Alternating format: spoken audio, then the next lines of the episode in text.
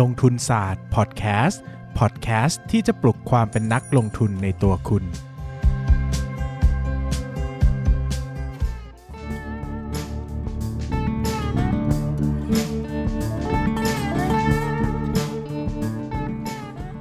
สวัสดีครับ ยินดีต้อนรับเข้าสู่รายการลงทุนศาสตร์พอดแคสต์รายการที่จะชวนทุกคนมาพัฒนาความรู้ด้านการเงินและการลงทุนไปด้วยกัน วันนี้นะครับกลับมาพบกันอีกแล้วกับช่วงคุยหุ้นกับนายปั้นเงิน สวัสดีครับ ผมปั้นนายปั้นเงินครับ ผมเบสลงทุนศาสตร์ที่ไม่ชอบนายปั้นเงินครับ วันนี้เราจะมาพูดคุยกันในหุ้น BEM ใต้ดินคือถิ่นของเราครับ ครับผม ถิ่นนี้พี่ของใต้ดินเลยนะ แต่เดี๋ยวนี้เขาขึ้นบนดินแล้วเขาคือบนดินเยอะแล้ว แต่เราชอบมีส่วอะนขยายเออเขามาจากใต้ดินอะเออมาจากใต้ดินแต่ไม่ได้เถื่อนนะเขาแค่เขาแค่เออเขาเป็นวิ่งรถรถไฟใต้ใต้ดิดินนเฉยซับเวย์ก็ต้องอธิบายก่อนว่า BM นะครับ BM เนี่ยเกิดจากการควบรวม ใช้คำว่าควบรวมไหมอ่าอะควบรวม merge รวมเมิร์ merge นะเกิดจากการ merge ของ BECL ครับซึ่งเป็นธุรกิจทางด่วนครับกับ BMCL อ่าฮะคือเป็นธุรกิจรถไฟฟ้าใต้ดินเออแต่ก่อนเนี่ย BMCL เนี่ยมีโครงการเยอะแต่ครับไม่มีกำไรเออ BECL เนี่ยมีกำไรแต่ไม่มีโครงการเออครัคืบอคือ BECL เป็นหุ้นคือสมัยก่อนผมทันนะ เข้ามาตอนที่มันยังเป็น BECL กับ BMCL เออยู่อ ตอนนั้นรู้สึกว่ามีแต่คนบอกให้ซื้อหุ้นทางด่วนเพราะอะไรเพราะมันแบบรับเงินสดมาเออมีอะไรเงินสดมันก็จะเยอะเออใช่แล้วก็เป็นคนที่มีเงินท่วมบริษัทใช่แต่ไม่ค่อยมี project เออคือไม่รู้ว่าจะเอาเงินไปทำอะไรใช่ B BMCL อะ ธุรกิจดีครับแนวโน้มเติบโตดีแต่เงินไม่พออืมนะครับก็เลยจับ 2 อันมา merge กันปุ๊บอ่กลายเป็น BEM ขึ้นมาโคครันเลยนะครับซึ่งก็ครับผผมมทานด้วยนะ ตอนเขาควบรวมกันเออเห็นเห็นคุณเขียนบทความนี่ได้หลายเด้งไงเด้งหนึ่งเด้งเด้งหนึ่งสองเด้งสองเด้งอ่านนะครับก็ ดังนั้นละธุรกิจหลักๆของ BEM เนี่ยจะแบ่งเป็น 3 ส่วนอือฮึส่วนแรกก็คือธุรกิจทางพิเศษก็ทางด่วนนั่นแหละทางด่วนนะครับ ธุรกิจที่ 2 ก็คือธุรกิจระบบราง ก็คืออือฮึรถไฟใต้ดิน รถอืมรถไฟฟ้านะครับ อันที่ 3 ก็คือธุรกิจที่เกี่ยวกับธุรกิจเกี่ยวกับสื่อโฆษณากับบริหารพื้นที่ครับนะครับเอาทีละอันทีละอันเลยนะครับอ่าก่อนที่เราจะพูดถึงธุรกิจ ทางพิเศษเนี่ยนะครับเราจะต้องพูดถึงลักษณะการทำธุรกิจระหว่างเอกชนกับภาครัฐก่อนนะครับครับตัวแรกที่ผมจะพูดถึงก็คือลักษณะของการลงทุนในการพัฒนาสาธารณูปโภคนะครับก็จะมีอืม4แบบหลักๆนะครับที่ที่เราจะได้เจอกันแบบแรกคือ build operate transfer นะครับก็คือเอกชนเนี่ยได้รับสิทธิตามสัญญาสัมปทานจากภาครัฐนะครับให้ลงทุนก่อสร้างดำเนินการครับแล้วก็หาผลตอบแทนให้เสร็จนะครับก็คือระหว่างที่เอ่อ ระหว่างที่หาผลตอบแทนอยู่อะเป็นกรรมสิทธิ์ของเอกชนอ่าฮะจนสิ้นสุดก็คือส่งคืนให้รัฐก็คือ transfer คือ build ก็คือคือสร้าง operate ก็คือใช้งานบริหารหาเงินเออแล้วก็ transfer คืนให้รัฐนะครับฮะแบบที่2เนี่ยคือ build translate translate transfer operate นะครับก็คือเอกชนสร้างสร้างเสร็จส่งให้รัฐ แล้วรัฐก็จ้างเอกชนมาบริหารต่ออมนะครับอืมดังนั้นเนี่ยช่วงที่ทำธุรกิจกับ สินทรัพย์นั้นๆอะสินทรัพย์นั้นๆเนี่ยนะครับจะเป็นของภาครัฐรัฐอ่าดังนั้นความเสี่ยงก็จะอยู่ที่รัฐเป็นหลักอืมนะครับ ซึ่งวันนี้เราจะเจอหลักๆ ก็คือ BOT Build Operate Transfer กับ BTO Build Transfer Operate นะครับอือฮึต่างกันยังไง ต่างกันคือถ้าเป็น Build Operate Transfer คือสร้างหาเงินให้เสร็จแล้วส่งคืนรัฐเนี่ยคนที่ลงทุนหลักก็คือเอกชนอ่าฮะอ่ารัฐอาจจะช่วยนิดหน่อยแต่ไม่มาก เอกชนจะลงทุนเป็นหลักครับแบกความเสี่ยงเป็นหลักนะครับ ถ้า ถ้าทำออกมาแล้วขายไม่ได้ก็ขาดทุนไปอ่าทำนานแล้วขายได้ก็กำไรไปเยอะแยะนะครับอ่าแต่ก็จะมีแบ่งส่วนแบ่งให้รัฐด้วย แต่จะเป็นส่วนแบ่งที่ไม่เยอะอะนะครับ เช่นอาจจะแบ่งให้ 10% 20%นะครับครับในขณะที่ build transfer operate เนี่ยอันเนี้ยคือรัฐอะลงทุนเป็นหลักอืมเอกชนเหมือนมีหน้าที่ในการสร้างให้แล้วก็ถูกจ้างบริหารในภายหลังนะครับอืมแบบนี้เนี่ยคือรัฐลงทุนเยอะกว่า แล้วก็ถ้าขาดทุนรัฐก็แบกรับไป ถ้ากำไรรัฐก็แบกรับไปนะครับ เอกชนเนี่ยก็จะได้เป็นค่าบริหารมาเป็นค่าโอเปเรตนะครับอืมค่าค่าโอเปเรตไปนะครับ ว่าจะได้ค่าโอเปเรตเท่าไหร่ ซึ่งอันนี้เนี่ยก็จะเป็นโครงการที่เหมาะกับรัฐมีเงินนะแล้วรัฐมองว่าเป็นโครงการที่ดีน่าจะกำไรแน่ๆ ไม่อยากจะให้กำไรไปอยู่ที่เอกชนเยอะอืมก็มักจะให้เป็น BTO ครับแต่ถ้ารัฐไม่มีเงินเลย แล้วก็ธุรกิจมีความเสี่ยงก็อาจจะให้เป็น BOT ก็ได้ครับนะครับ อันนี้ก็จะมีเราก็จะมีอีก 2 แบบนะครับที่ เราอาจจะไม่ค่อยได้เห็นเท่าไหร่นะครับ ก็คือไม่ค่อยได้เห็นในในประเทศไทยวะอืมไม่ค่อยได้เห็นในประเทศไทยก็คือ build own operate นะครับก็คือเอกชนเป็นผู้ก่อสร้างสิ่งปลูกสร้างต่างๆนะครับเป็นเจ้าของเองแล้วก็เอกชนก็เป็นกรรมสิทธิ์ แล้วก็ทำกำไรอะไรจนเสร็จสิ้น จนหมดอายุสัมปทานนะครับ สินทรัพย์ดังกล่าวก็ยังเป็นของผู้ลงทุนอือฮึนะครับ อันนี้ก็ มักจะไม่ค่อยเห็นกันเท่าไหร่นะครับอืมเพราะว่าถ้าเป็นสัมปทานของรัฐส่วนใหญ่ก็สิ้นสุดสัญญาก็ต้องส่งมอบให้รัฐส่งคืนรัฐอะไรอย่างเงี้ยนะครับ ดังนั้นเนี่ยพอเราเข้าใจ BTO กับ BOT แล้วคือ Build Transfer Operate กับ Build Operate Transfer เนี่ยเราจะเข้าใจความเสี่ยงและเงินลงทุนและอืมว่าถ้าเป็น Build Operate Transfer เนี่ย เอกชนจะรับความเสี่ยงมากกว่าครับแล้วก็ใช้เงินลงทุนมากกว่าอืมแต่ถ้าเป็น build transfer operate เนี่ยเอกชนจะรับความเสี่ยงน้อยกว่า แล้วก็ใช้เงินลงทุนน้อยกว่านะครับซึ่งของซึ่ง BM ซึ่ง B BEM นะครับก็จะมีธุรกิจทางพิเศษอยู่ 4 ส่วนด้วยกันก็คือ 1 ทางพิเศษ 4 รัฐครับอ่าส่วน A ส่วน B ส่วน C เนี่ยอ่าฮะนะครับก็ความยาวรวม 29.8 กิโลเมตรอ่าฮะอันที่ 2 คือ 4 รัฐนะครับ ทางพิเศษ 4 รัฐ เอ่อ D นะครับรวม 8.7 กิโลเมตรครับนะครับอันที่ 3 คือทางพิเศษ4รัฐวงแหวนรอบนอก อันนี้รวม 17 กิโลเมตร แล้วก็ทางพิเศษอุดรรัฐยา อันนี้ระยะรวม 32 กิโลเมตรอืมซึ่งทางพิเศษอุดรรัฐยาเนี่ยเป็นชื่อ คือบริษัทที่ทำจริงๆ ชื่อว่า NECL อ่านะครับแต่ก็อยู่ใต้เครือของ BM อยู่ดี ซึ่งตัวทางพิเศษ4รัฐ ABCD แล้วก็ทางพิเศษอุดรรัฐยาเนี่ยเป็น BTO ครับนะครับแต่จะมีเส้นเดียวคือทางพิเศษ4รัฐวงแหวนรอบนอก อันนี้เป็น BOT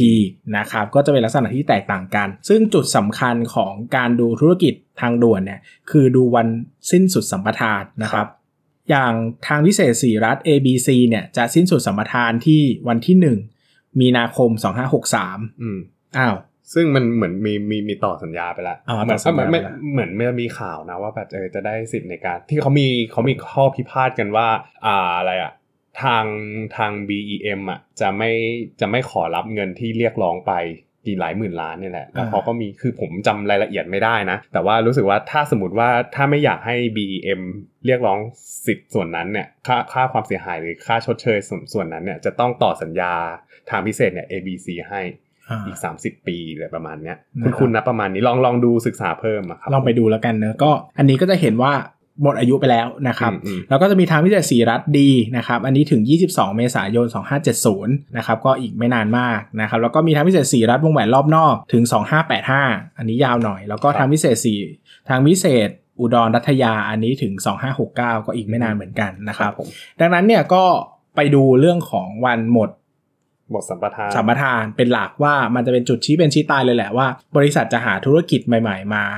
ได้ไหมหรือว่าจะอือฮึสามารถต่อสัญญาได้ไหมที่ทำให้ตัวรายได้ของมันยังคงที่อยู่นะคครับรับอันนี้คือส่วนแรกก็คือส่วนของธุรกิจที่เป็น ธุรกิจทางพิเศษหรืทางอว่าพิเศษชื่อเดิมนะครับคือ BECL อ่าก็คือทางด่วน ต่อไปเป็นธุรกิจ BMCL นะครับครับก็คือธุรกิจรถไฟฟ้าครับซึ่งก่อนที่จะไปขึ้นรถไฟฟ้าเนี่ยเราก็ต้องเข้าใจโครงสร้างของการทำธุรกิจของระหว่างเอกชนกับภาครัฐอีกแบบหนึ่งอะนะครับสัมปทานอีกแบบหนึงซึ่งเป็นสัมปทานที่ใช้เรียกเกี่ยวกับรถไฟฟ้านะครับเขาเรียกว่า Public Private Public Private Partnership นะครับอ่าหรือ PPP PPP PPP จะมี 2 แบบคือ PPP PPP โอ้ย PPP PPP PPP Net Cost กับ PPP Gross Cost นะครับ PPP Net Cost เนี่ยคือเอกชนจัดเก็บค่าโดยสารนะครับอืมแล้วก็มีการกำหนดผลตอบแทนขั้นต่ำไว้ที่จะไม่ขาดทุนครับหากขาดทุนรัฐก็ต้องคืนให้ ถ้ากำไรก็แบ่งให้รัฐอืมนะครับ ก็คือเหมือนกับว่าเป็นธุรกิจธรรมดาเนี่ยแหละนะคครัรับบคือเอกชนอะทำไป แต่รัฐจะต้องมีการแบบ support support บางส่วนให้นะครับ แต่ถ้าเป็น PPP Gross Cost เนี่ยอันนี้คือรัฐเป็นเจ้าของสิทธิ์ทั้งหมดครับแล้วก็แต่จะจ้างเอกชนเป็นผู้ดำเนินการอ่าเดินรถและซ่อมบำรุง นะครับเอกชนก็จะได้รายได้เป็นได้รับรายได้เป็นคงที่อ่ารายได้นะครับเป็นค่าบริหารทางให้อย่างเดียวอ่าอ่าจะไม่จะไม่จะไม่เหมือนไม่อันถ้าสมมติว่าเป็นแบบเน็ตเนี่ยอืมอาจจะดูอาจจะฟีลเหมือนกับทำงานเราได้รับค่าคอมเพิ่ม ถ้าเกิดว่าอ่าเราทำผลงานดี แต่ว่าถ้าเป็นเน็ตอะเหมือนทำงานแล้วต้องแบ่งเงินให้รัฐอ่าเออ แต่ถ้าเออกอสเนี่ยเหมือนรัฐจ้างไปทำงานอ่าคือเน็ตอะเหมือนทำงานเป็นเปิดบริษัทแล้วก็ส่งอ่าฮะภาษีให้สัมภากรอ่าอ่าอ่าแต่ถ้าเป็นกอสเนี่ยเหมือนเอ่อ รัฐบาลอะจ้างเราไปเป็นลูกจ้างเขาอ๋อเออก็ได้เงินฟิกไปประมาณนั้นโอเคอะอย่างนั้นอธิบายให้ยากทำไมวะกูก็งงเหมือนกันทำไมพูดได้ไปยาวจังครับแต่สรุปนะครับว่าตัว net cost เนี่ย ถ้าเอกชนก็รับความเสี่ยงเยอะ ถ้าดีก็ดี ถ้าแย่ก็แย่ แต่ถ้าเป็น gross cost เนี่ยค่อนข้างจะเป็นรายได้ฟิกครับก็คือถึงแม้ว่าจะขาดทุนเละเทะอืมก็ยังได้เงินปกตินะครับอ่าซึ่งธุรกิจระบบรางเนี่ยประกอบด้วย 2 ส่วนครับส่วนแรกคือโครงการรถไฟฟ้ามหานครฉะฉายสายเฉลิมรัชมงคลคือหรือสีสายสีน้ำเงินสีน้ำเงิน ก็คือที่วิ่งผ่าน เอชนาดรัชดาครับผมแถบนั้นนะนะครับ อันนี้เป็น net cost มีระยะเวลาสัญญา 30 ปีอืมนะครับ ซึ่งอันนี้คนขึ้นเยอะอืมอืมก็ดีแล้วที่เป็น net ถูกไหคมรับใช่แต่โครงการรถไฟฟ้ามหานครสายฉลองรัชธรรม หรือสาสายยสีสีม่ม่ววงงเนี่ย เป็น gross cost สีม่วงก็คือเส้น30เตาปีเตาปูนนนท์อะไรพวกนี้เออวิ่งที่ไปถนนนนทบุรี คนขึ้นน้อยๆที่ที่ช่วงแรกที่มันเปิดตัวแล้วมีคนถ่ายภาพวิวิวิเวกวิเวงโบงเลยคือผมจำได้เว้ยสีม่วงอะมันเป็นเส้นที่แบบเหมือนเหมือนเป็นแบบ คือเดิมทีอะโอของของของเก่าๆอะมันจะมีแบบสีน้ำเงินกับของ BTS ใช่ไหมอ่าแล้วพอเสร็จปุ๊บของใหม่อันที่สามอะมันจะเป็นสายสีม่วง ซึ่งอืมตอนนั้นอะมันมีพวกโครงการอสังหาไปขึ้นเออเป็นเป็นเหตุเลยรอแบบเออรอรอไว้ปุ๊บแปลกเออ ลดราคากันแทบไม่ทัน ซึ่งแต่มันดีขึ้นนะ เพราะว่าตอนแรกที่คนไม่ขึ้นกันเพราะว่าสายมันไม่เชื่อมกันด้วยอืมอืมมันจะใช่ขาดไปใช่ขาดตรงช่วไปงสถานีเตาปูนหนึงอะเออเออแต่ตอนนี้มันเชื่อมกันแล้วนี่ใช่ไหมใช่ใช่มันก็เลยทำให้ก็โอเคอะนะครับคนเริ่มอีกเดินทางเข้ามาอีกประเด็นหนึ่งคือมันแพงด้วยนะครับเพราะว่ามันนั่งไกลมากอะอืนะมมันก็มีเรื่องของต้นทุนแต่ก็หลายคนก็ตอนนั้นก็หุ้นก็ตก แต่ก็มันก็ไม่รู้ตกทำไมเพราะว่าเป็น gross cost เออเขาก็ได้ค่าคือยังหุ้นตกจนยังไงก็ได้งอยู่งดีว่าเอ๊ะเขากังวลอะไรกันหรออะไรเงี้ยครับนะนะครับแล้วก็โดยภาพรวมจะเป็นประมาณนี้นะครับก็รถไฟฟ้าระบบรางนะครับแล้วก็ยังเป็นธุรกิจที่มีแนวโน้มเติบโตได้อีกเยอะนะครับอืมเพราะว่าในประเทศในกรุงเทพเนี่ยก็เรียกได้ว่ากรุงเทพเนี่ยมีรถไฟฟ้าแค่ข้างในในในอะนะครับสายที่เป็นแบบสายธุรกิจหลายๆสายก็ยังไปไม่ถึงอะนะครับ ใช้คำว่าธุรกิจได้ไหมก็เป็นสายที่สำคัญเช่นอย่างลังสิตอย่างเงี้ยอืมอืมนะครับหรือว่าสายที่เป็นแบบลาดพร้าวไกลๆอย่างเงี้ยนะครับอ่าฮะก็ยังไปไม่ถึงก็ยังมีแนวโน้มว่ารถไฟฟ้าใต้ดินหรือรถไฟฟ้าบนดินเนี่ยครับก็ยังมีโอกาสจะโตได้อยู่อะนะครับอันนี้คือโครงการในปัจจุบันใช่ไหมที่พูดถึงอยู่อ่าใช่ครับแต่จริง ๆ จะผมจะเสริมว่ามันมันมีโครงการในอนาคตอะครับที่ทางอ่า BEM เนี่ยได้สัมปทานในการบริหารแล้วเหมือนกัน ซึ่งหลักๆที่เห็นนะ ขอดูก่อนแป๊บหนึ่ง ซึ่งหลักๆที่เห็นเนี่ยผมรู้สึกว่ามันจะมีแบบพวกสายสายสีอื่นๆ เพิ่มขึ้นมาสักครู่นะครับพอดีผมเปิดข้อมูลสดๆเลย เรามันไม่พร้อมอะเออปั้นเงิน หรือว่าเออช่างมันเถอะอย่างนี้ก็ได้เหรอเออขี้เกียจเดี๋ยวพูดโดให้นมันด่ายากนี่ไม่ไหนี่ไม่ๆใช่เหรอเนี่ยไม่ใช่เหรอนี่นี่นี่เออเออเจอละอ่าที่มัน under construction อยู่ก็จะมีสายสีแดง บางซื่อรังสิตสายสีเขียว หมอชิดคูคตเอ้ยใช่ป่าวะเดี๋ยวกันนะ เออตรงนี้โดนด่าแน่ๆเชื่อตป่ะรงนี้เออช่างช่างมันเถอะไม่จะด่าก็ด่า เพราะว่าเพราะว่าไม่พร้อมจริง ๆ ก็ขอขออภัยไว้ด้วยนะครับ อ่าใช่ใช่ใช่นี่นี่หมอชิดคูคตสายสีชมพู แครายมีนบุรี สายสีเหลืองลาดพร้าวสำโรงแล้วก็สายสีส้มมีนบุรีอะไรพวกนี้ประมาณอะนี้ก็สรุปว่าก็ยังมีแนวโน้มจะโตอีกอ่าฮะ ถ้าเทียบกับทางด่วนทางด่วนมันต้องไปโตแบบต่างจังหวัดเนอะส่วนใหญ่เออก็คือเออจะโตไปแบบเส้นแบบใหญ่ ๆ ไปต่างจังหวัดยิงยาวอะไรเงี้ยนะครับอ๋อไม่ไม่พี่เมื่อกี้ที่พูดมาทั้งหมดเนี่ยส่วนมากจะเป็น BTS ได้อืมเออเออใช่ใช่ใช่เป็น BTS ได้ แล้วก็มี SRT ที่ได้สีสีแดงใช่ SRT ได้สีแดง SRT คือใครวะ SRT น่าจะกลุ่มเนี้ยแหละ เอาซะเออข้อมูลไม่แน่นว่ะโอเค สรุปว่ามีสายสีน้ำเงินกับสายสีม่วงเอออันที่เนี้ตยอนนี้ชัวร์ๆอยู่ คือแน่นะครับๆนะครับ แต่อันอื่นเนี่ยก็ของคนอื่น เออแต่เราก็เป็นของคนอื่นเรานะครับพูดถึงไปทำไม เออนะนะคครัรับบพูดตั้งยาวนะครับ พูดเพื่อพูดเพื่อให้รู้ว่ามันไม่ใช่ของ BEM นะครับ พูดให้รู้ว่าถ้าเข้าใจผิดจะเป็นอย่างนี้นะครับถ้าเข้าใจถูกจะไม่ใช่อย่างนี้ โอเคโอเคอะต่อไปนะครับครับผมก็เป็นธุรกิจพัฒนาเชิงพาณิชย์นะครับ ก็คืออ่าบริษัท Bangkok Bangkok Metro Network อืมจำกัดหรือ BMN BMN นะครับ BMN เนี่ยก็ถือหุ้นหลักๆนะครับ ก็จะเป็นในกลุ่มของไม่ใช่ถือหุ้นหลักเป็นก็คือจะทำธุรกิจในกลุ่มของบริหารพื้นที่เช่าพันะคฒรับนาเชิงพาณิชย์อ่าเราก็จะสังเกตว่าเขาก็พยายามจะทำในส่วนของที่มันเป็น Metro Mall วะเออ Metro Mall ก็คือเออถ้าไปต่างประเทศหลักๆ เวลาเราไปญี่ปุ่นไปเกาหลีจะเห็นว่ารถไฟฟ้าใต้ดินบางสายมันจะใหญ่มากข้างล่างมันก็จะมีแบบ เหมือนเป็นตลาดเหมือนเป็นแบบ community mall เล็ก ๆ มีของขายอะไรเงี้ยนะครับอืมอืมอืมก็ BMN ก็พยายามจะทำตรงนี้ให้มันเกิดขึ้น คืออยากจะให้เป็นแบบภาพนั้น เออนะครับ ก็จะเห็นภาพอะไรใหม่ ๆ อย่างที่ไปสายที่ไปถึงเยาวราชอะไรเงี้ยใช่ไหมเออก็จะมีเป็นภาพแบบโอ้โหเป็นอาคารสวยๆเลยสวยๆ คนไปถ่ายรูปได้อะไรเงี้ยนะครับ อันนี้ก็จะเป็นแนวโน้มใหม่ที่เขาพยายามจะทำให้เกิดขึ้นรวมไปถึงบริหารสื่อต่างครับๆที่เกิดขึ้นในในภายใต้ของเขาเอง เออภายใต้ดินแดนของเขาแต่จนะคบริงๆอะอันเนี้ยเหมือนเขากำลังจ้าง เขาก็ยังจ้างแพน B อยู่นะ แต่ว่าอืมแพนต่อให้แพน B ยังไม่ได้ถือหุ้น BMN แล้วก็ตาม แต่เขายังจ้างแพน B บริหารสื่อใต้รถไฟฟ้าอยู่อืมใต้ดินอยู่ ผมเข้าใจว่าบางส่วนก็ดูเองอือฮึบางส่วนก็ให้แพนบีใช่ทำนะครับ โดยภาพรวมโครงสร้างรายได้จะเป็นอย่างนี้นะครับ ธุรกิจจากทางพิเศษเนี่ย กินสัดส่วนอยู่ที่ประมาณยี่เดี๋ยวก่อนนะ เอาชัวร์อ๋อหกสิบสี่จุดเจ็ดเปอร์เซ็นต์นะครับอือฮึก็จะเป็นเอ่อ ภาพรวมแล้วเนี่ยนะครับก็จะอยู่ที่ประมาณ 9,957 ล้านตีมคงเป็นหมื่นล้านแล้วกันอืมนะครับรายได้จากธุรกิจระบบรางนะครับระบบรางนี่อยู่ที่ 29.3%นะครับก็รายได้ประมาณ 4,500 ล้าน แล้วก็ธุรกิจเชิงพาณิชย์เนี่ยจะค่อนข้างน้อยมากนะครับก็คืออยู่ที่ 4.4%หรือ 675 ล้านอือฮึนะครับซึ่งก็เป็นภาพรวมที่ผมคิดว่าน่าจะเห็น น่าจะเห็นการเติบโตได้นะครับ ก็รวมกลมๆประมาณหมื่นหมื่นล้านห้าพันล้านนะครับ แล้วก็ประมาณ 700 800 ล้านนะครับ ซึ่งก็เป็น 3 ส่วนธุรกิจหลักของ BM ที่ค่อนข้างจะเข้าใจง่ายครับแล้วก็มีจุดเด่นของตัวเองว่าโอเค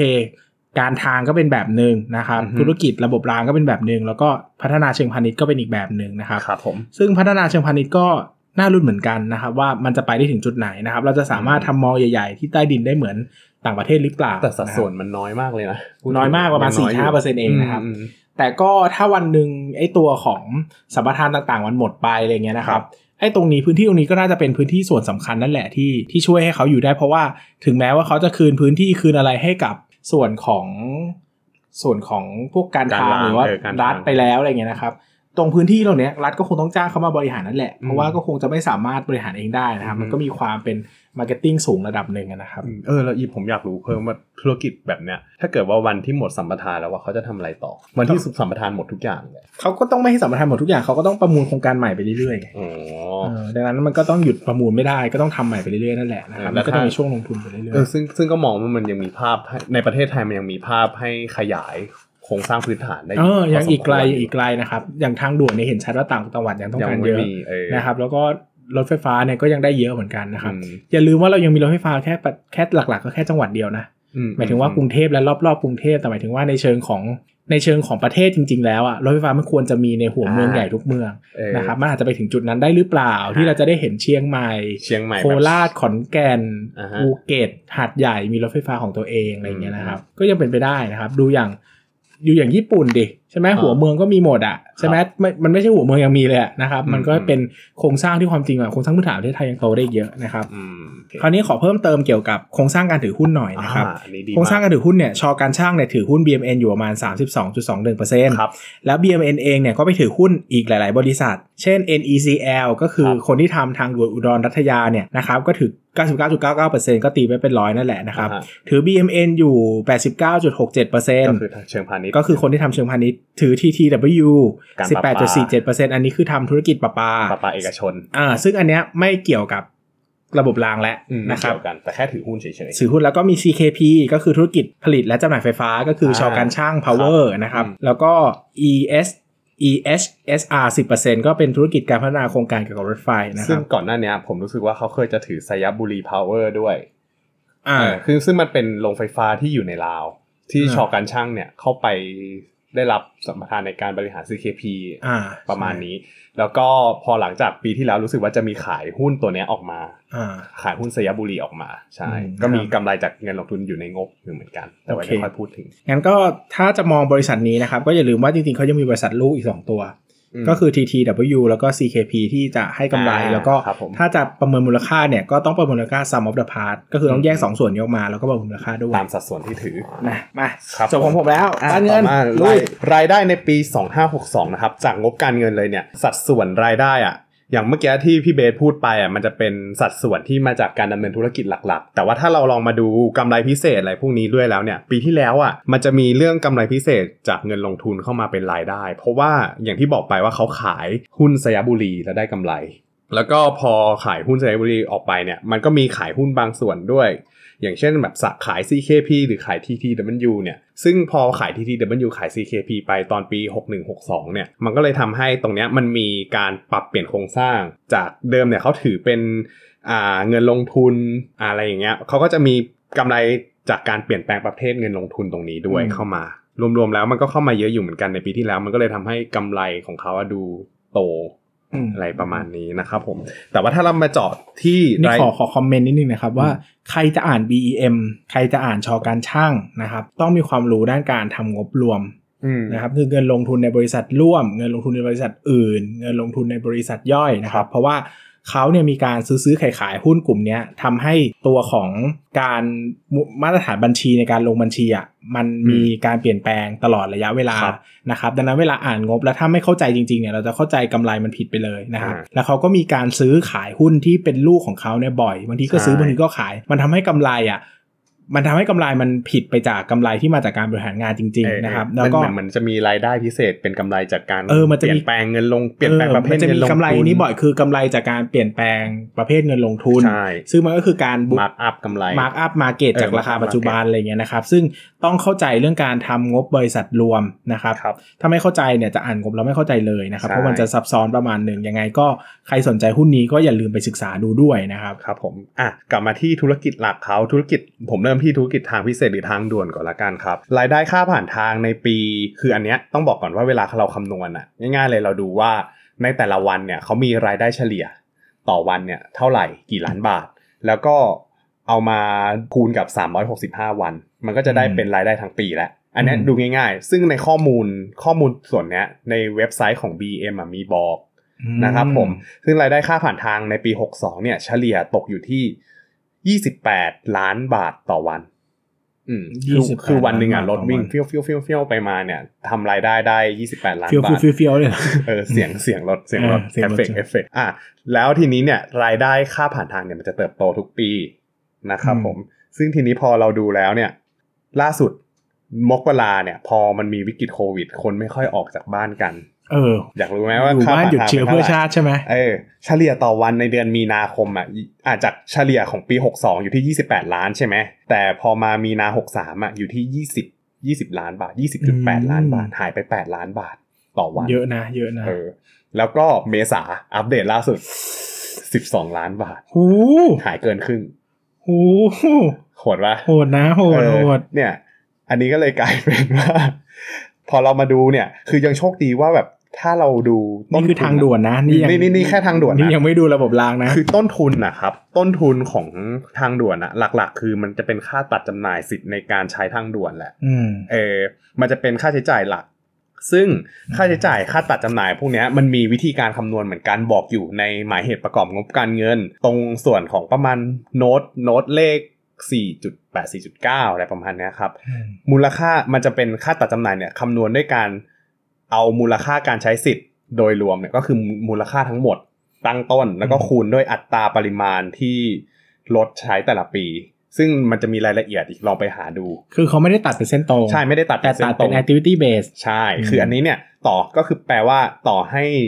จำนวนรถที่เข้ามาใช้บริการเนี่ยมันน้อยลง ต้นทุนเขาก็ตัดน้อยลงตามไปด้วยอืมเออแต่ว่าถ้าสมมติมันตัดเป็นแบบเส้นตรงเนี่ยอันเนี้ยน่ากลัวอืมเพราะว่าต้นทุนมันเหลือเท่าเดิมแต่รายได้หายเกินครึ่งอะมเอออันเนี้ยน่ากลัวแต่พอเราดูเนี่ย อันนี้เนี่ยมันเหมือนกับว่ามันจะมันจะเขาเรียกว่าอะไรอะพอเอาตัดจำหน่ายไปรวมกับ ต้นทุนธุรกิจทางด่วนอื่น ๆ ต้นทุนในการจ้างคนมาเก็บทาง ต้นทุนค่าเสื่อมนู่นนี่นั่นอะไรอย่างเงี้ยอืมรวมๆแล้วเนี่ย มันทำให้ God Profit Margin ออกมาตรงเนี้ยประมาณ 42%อืมในปีในปีไอ้นี่นะ ในปี 2562 ก็คือในปี 2019 แต่ถ้าเรามาดู God Profit Margin ในไตรมาสหนึ่งเนี่ยเราจะเห็นว่า God Profit Margin มันโดดขึ้นจาก 42%เนี่ย มันกลายเป็น 47.5%เพราะว่า ทางด่วน ABC เนี่ย ทางด่วนที่ชื่ออะไรนะ เฉลิมสีรัฐเออสีรัฐทางพิเศษสีรัฐทางพิเศษสีรัฐเนี่ยถูกตัดจำหน่ายหมดแล้วอ่ามันก็เลยทำให้ God Profit Margin ตรงเนี้ยมันโดดขึ้นมาอืมเออกำไรมันก็จะยังยังจะดีอยู่นะครับผมอืมอะต่อมามาดูที่ธุรกิจระบบรางอ่าธุรกิจระบบรางหรือรถไฟฟ้า MRT นะครับผมรายได้ค่าตั๋วเฉลี่ยอืมอันนี้ก็หาได้จากในเว็บ BEM เหมือนกันอืมรายได้ค่าตั๋วเฉลี่ยต่ออ่า เฉลี่ยปี 62 เนี่ย มันจะอยู่ที่ประมาณ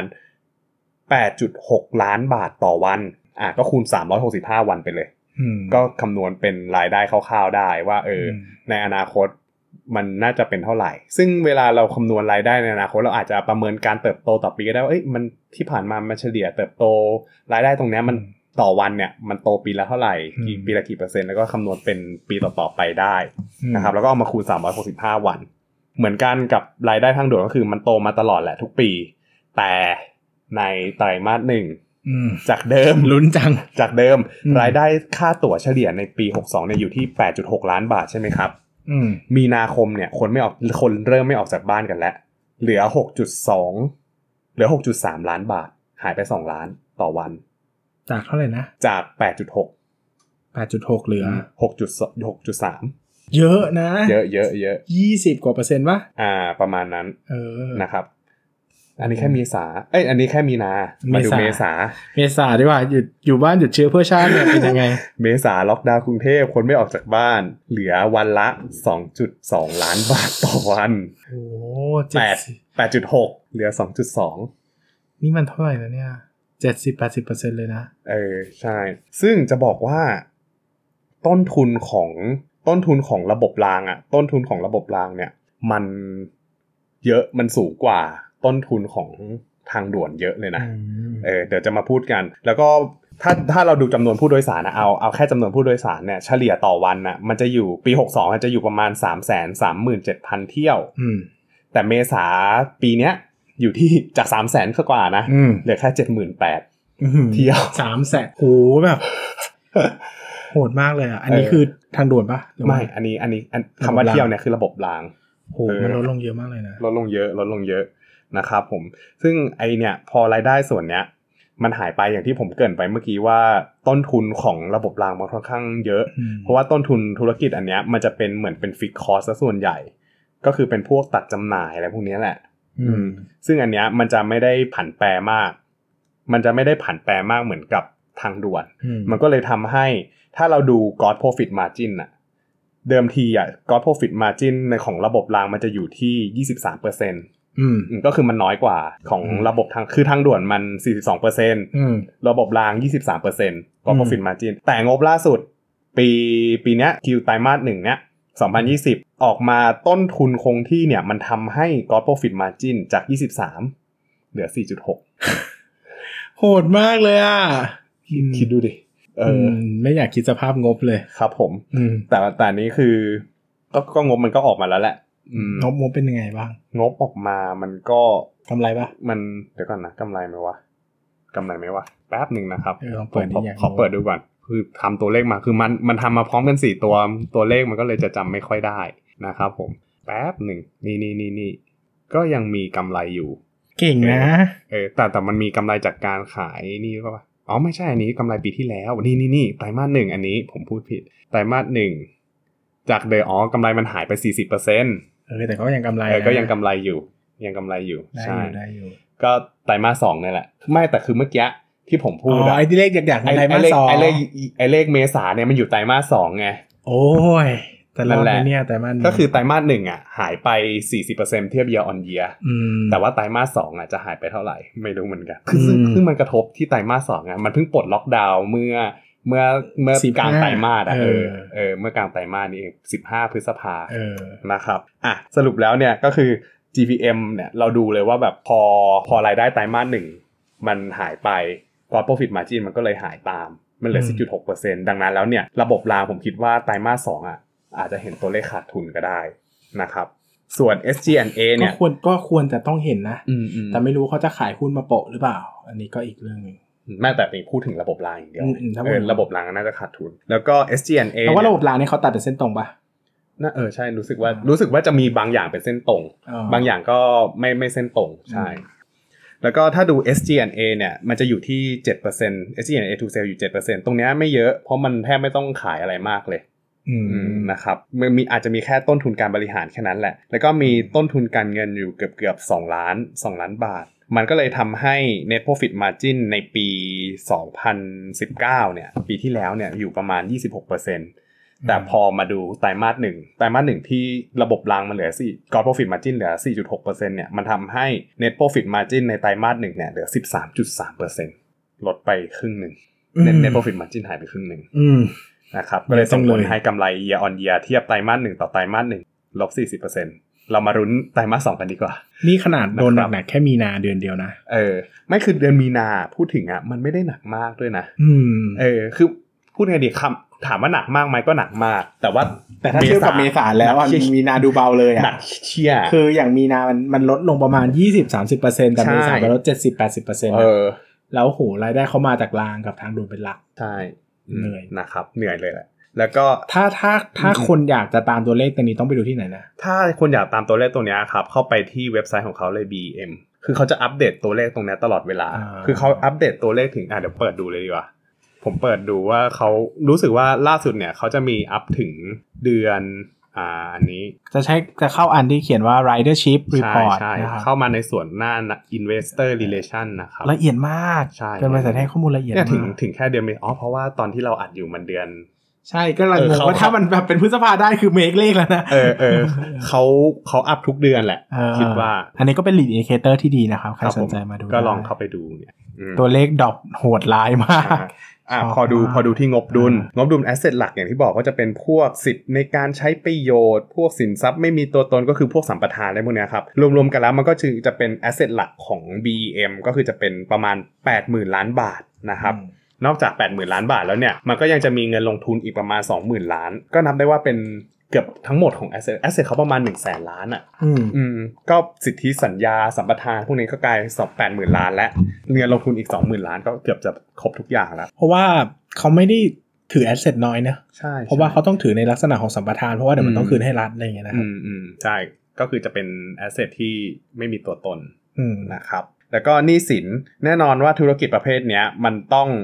มันต้องแบบมีการลงทุนเยอะ ใช่เป็นธุรเป็นเอาจริง ๆ มันก็เป็นธุรกิจกึ่งก่อสร้างนะใช่แต่มันเป็นก่อสร้างแล้วอุปเรตไม่ได้ก่อสร้างอ่าและขายนะครับครับเพราะฉะนั้นมันต้องสร้างหนี้อยู่แล้วแหละอ่าหนี้สินของเขาก็จะเป็นพวกหุ้นกู้อืมเงินกู้ long term อะไรพวกเนี้ยส่วนใหญ่ DE ratio ก็อยู่ประมาณ 2.16 เท่าอืมล่าสุดนะครับในปี Q1 2020 แล้วก็ investment bearing debt IBD per E เนี่ยอยู่ประมาณ 1.48 1.4 อ่า1ตีกลมๆว่า1.5 เท่า อืม ก็ไม่ได้ถือว่าโหดมากครับผมประมาณนี้นะครับ แล้วก็กระแสเงินสด กระแสเงินสดแพทเทิร์นเป็นบวกลบบวก อืม บวกลบบวกเนี่ยก็คืออ่ากระแสเงินสดจากการดำเนินงานเป็นบวกอืมเพราะว่ามันมีค่าเสื่อมค่าตัดจำหน่ายเยอะอืมแล้วก็เขาส่วนมากเขารับเขารับค่าบริการเป็นเงินสดด้วยอืมนะครับ แล้วก็ตัวลบเนี่ยมันมาจากเงินในการขายขายเงินลงทุนออกไปอืมแล้วก็มีการปรับปรุงทางด่วนม อะไรอย่างนี้ด้วย แต่ว่าโดยโดยส่วนมากอะน่าจะเป็นเน้นเน้นเรื่องการลงทุนปรับปรุงทางด่วนซะเป็นส่วนใหญ่นะครับผมแล้วก็มีเบิกตัวตัวที่มันเป็นเขาเรียกว่าอะไรอ่ากิจกรรมจากการจัดหาเงินเนี่ยตัวสุดท้ายมันเป็นบวก เพราะว่าเขามีการอ่าเบิกเงินกู้เงินมาเพื่อใช้เป็นสภาพคล่องอืมในช่วงโควิด เนี่ยแหละอืมอันนี้คืออัปเดตของปีไตรมาสหนึ่งปี 2020 นะครับอืมประมาณนี้คร่าวๆสำหรับฝั่งปริมาณอื มมีฝากอะไรไหมไม่นี่คืองงงงกับตัวเลขไอ้ที่เห็นอยู่ข้างหน้านี้ใช่ไหมเหนื่อยเหนื่อยแทนเหนื่อยแทนเออบริษัทเนี่ยดูดิเห็นปะถ้าถ้าสมมติทุกดคอนกไปดูวูบกราฟเลยดูอะเออเนี่ยดอกฟูปีเนี้ยเอ้ยแต่ตัวเลขอื่นดีมา ถ้าเทียบกับเป็นใช่เดือนหนึ่งเดือนสองนี่ถือว่าดีเนี่ยโดดเลยนะ สังเกตดิเห็นป่ะว่าเส้นมันจะโตโตโตโตอย่างเงี้ยคือทุกทุกปีทุกไตรมาสอย่างเงี้ยมันเย r ออนเย r มันจะโตขึ้นตลอดอืมไอ้จำนวนเที่ยวจำนวนคนจำนวนรายได้เนี่ย แต่พอมาเป็นปีเนี้ยกราฟผิดปกติ สัสๆประมาณเนี้ยครับ คนไม่คนไม่ออกจากบ้านเอฟเฟกต์เต็มๆอืมฝากอะไรไหมฝากก่อนดิสำหรับผมเหรอฝากแหละเพราะจริงๆตัวตัวนี้ผมก็ไม่ค่อยถนัดเหมือนกัน เพราะว่ามันเป็นส่วนตัวผมรู้สึกว่าธุรกิจที่มันทำงานกับสัมปทานทำงานกับรัฐเนี่ยมันจะมีปัญหาทะเลาะเบาะแว้งความขัดแย้งกันที่เรียกร้องความเสียหายกันเยอะแยะ ซึ่ง ตัว BM เนี่ยมันมีเรื่องของการเมืองเข้ามาเกี่ยวข้องด้วยฮันเน่แต่ผมไม่แตะกอบตัวก่อนผมไม่แตะไม่อยากเสี่ยง ถ้าใครอยากรู้เนี่ยไม่ถ้าใครอยากรู้ไปศึกษาเอาเองใครอยากว่เขรู้มีก็เรื่องอะไรเออทักหลังไมค์ไปถามนายปั้นเงินนะครับผมไม่ไม่ต้องมาทักที่ลงทุนศาสตร์นะครับ มีอะไรก็แคปไปฟ้องรัฐบาลได้แต่นะคสรับรุปสรุปก็คือคนมาถามก็คือคนจากรัฐเนี่ยเออคนจากรัฐคุณบาลรู้อะไรมาคุณรู้อะไรคุณรู้อะไรบอกมาอะไรอย่างเงี้ยไม่ใช่นะครับ ก็ผมคิดว่าเรื่องเนี้ยเรียมันนแบบใครทุ เรศมากปั้นเงินมันคาดเดาได้ยาก เออผมรู้สึกว่าอืมเออมันคาดเดาได้ยาก แล้วก็ผมไม่ค่อยชอบหุ้นพวกนี้เท่าไหร่ เพราะว่า เพราะว่ามันเกี่ยวข้องกับเรื่องเนี้ยแหละ อืมอืมประมาณเนี้ยคือผมไม่ค่อยศึกษาเลยแหละ แต่ว่าเอามาพูดเพราะมีคนขอมาอ่าใช่ ประมาณนี้ครับ ก็สำหรับผมนะครับผมก็ไม่ค่อยชอบเท่าไหร่ อันนี้เป็นจริตส่วนตัวเนอะเพราะว่าผมไม่ชอบธุรกิจที่ต้องใช้เงินลงทุนเยอะอ่านะมันจะมีหนี้เยอะมีแบบ เงินลงทุนเยอะอะนะครับอืมชอบธุรกิจแบบค่อยๆ ขยาย แล้วก็ลงทุนต่อสาขาหรือต่อต่อการโตเนี่ยมันไม่ได้หนักหนาสาหัสมากแต่ถ้าคืออย่างพวกสัมปทานพวกนี้มันลงทุนหนักมากนะครับ แล้วก็มาเก็บเกี่ยวทีหลัง ซึ่งไอตอนช่วงเฟสเก็บเกี่ยวเนี่ยมันก็ดูดีอะกำไรมันดูสูงมากดูมหัศจรรย์มากนะครับ แต่อย่าลืมว่าวันหมดสัมปทานมันก็มีอะครับวันหนึ่งมันก็จะหายไปแล้วก็อืมต้องไปลงทุนใหม่ ซึ่งมันก็ต้องใช้เงินเยอะอยู่เหมือนกันครับนะครับ ทั้ง BEM นะครับ BTS ทั้ง BTS เนี่ยมันเคยผ่านเฟสที่ขาดทุนมาเป็นโอ้โหยาวต่อเนื่องยาวนานใช่ BTS เคยขาดทุนเป็น10ปีนะครับไม่เคยกำไรเลยอะนะครับจนกระทั่งมันมีวันนี้ได้ที่เป็น cash flow มหาศาลเนี่ยมันผ่านอะไรมาเยอะนะครับดังนั้นภาพที่เราเห็นมันเป็นภาพแค่วันนี้พรุ่งนี้อะมันมันสั้นมากถ้าเทียบกับ เฟสทั้งหมดที่ธุรกิจเขาต้องทำอะนะครับดังนั้นภาพรวมของผมเนี่ยก็ไม่ได้ชอบเท่าไหร่ในส่วนของพื้นฐานธุรกิจ แต่แน่นอนว่าหุ้นที่ผมไม่ได้ชอบก็ไม่ได้แปลว่ามันทำกำไรไม่ได้นะครับอืมผมก็เคยลงทุนหุ้นตัวนี้แล้วก็ได้กำไรที่ดีมากมาครั้งหนึ่งนะครับ แต่ผมก็เข้าใจว่าผมกำลังทำอะไรอยู่ แล้วก็รู้ time frame ในการถือมันค่อนข้างชัดเจนว่าผมจะถือไปเพื่ออะไรอ่าถ้าใครอยากรู้ลองไปอ่านบทความในเว็บไซต์ลงทุนศาสตร์ก็ได้นะครับผมไม่ผมอ่านอยู่หายไปแล้วหายไปแล้วมั้งถ้าจำไม่ผิดทำไมหายอะ อ๋อมันมีอีบุ๊กแต่อีบุ๊กมันหายไปแล้วนะครับอ๋อมทำแต่บทความ e-book ยังอยู่มั้งบทคเอวามอบทน่าคจะวามอยู่ลองเสิร์ชใน Google ดูก็ได้เออนะครับเพิ่มเพิ่มเพิ่มยอดคนเข้าเออเพิ่มยอดคนเข้าเอออะสำหรับวันนี้นะครับก็ยาวนานมากอีกครับเทปหนึ่งนะครับ เพราะว่าปั้นเงินมันไปหาเลขมาได้เก่งมากนะครับ ผมก็เพิ่งรู้วันนี้นะดีมากเป็นตัวเลขที่ดีมากนะครับ ก็ใครสนใจอยากได้หุ้นไหนนะครับ ก็เสนอเข้ามาได้นะครับ แล้วก็เราจะหาโอกาสมาทำให้นะครับ ครับหรือก็อืม จะบอกว่าไอ้สำหรับพวกข้อมูลที่ไม่แน่น เพราะว่าผมอาจจะไม่ได้ศึกษามาดีอย่างเงี้ยก็ขอโทษขออภัยไว้ตรงนี้ด้วย คือคือเราอะศึกษามาระดับหนึ่งอะอืมป้านก็มี 2 หน้ากระดาษนะอืมผมก็มี 2 หน้ากระดาษ แต่บางทีเวลามันนึกขึ้นมาแล้วมันพูดอะไรมันก็พูดออกมาเลยนะครับอีป้านมันเป็นคนที่ปากพร่อยนะครับมันก็ไม่ได้เตรียมแบบหมายถึงว่าไม่อยากจะพูดอะไรก็พูดแล้วมันก็หาสดๆนะครับ ซึ่งเป็นผมนะผมคิดได้แล้วผมไม่เตรียมมาผมก็ไม่พูดนะครับผมก็นั่งเงียบๆไป คนก็ไม่รู้ว่าผมไม่ได้พูดอะไรบ้างนะครับดังนั้นเนี่ยก็ก็ ก็น่าเราเราติชมเข้ามาได้ครับ ชินชินนะครับชินอืมแต่แต่อย่าด่านะ อย่าด่าด่ากลับ เพราะว่าเพราะว่ามีตัวอย่างคนมาด่าแล้วนะครับป้านมันไปด่าคนด่าด้วยอะไม่ไม่ได้ด่าผมแค่บอกว่าพูด ผมก็พูดสุภาพกับเขาอะไรอย่างนี้อืมแล้วก็ขอบคุณทุกคนมากนะครับ แล้วก็หวังว่าจะได้เจอกันอีกนะคครัรับบผมถ้าไม่ใช่ในพอดแคสต์ก็ในคุกครับ ขอบคุณคขรัอบคุณครับบสวัสดีครับ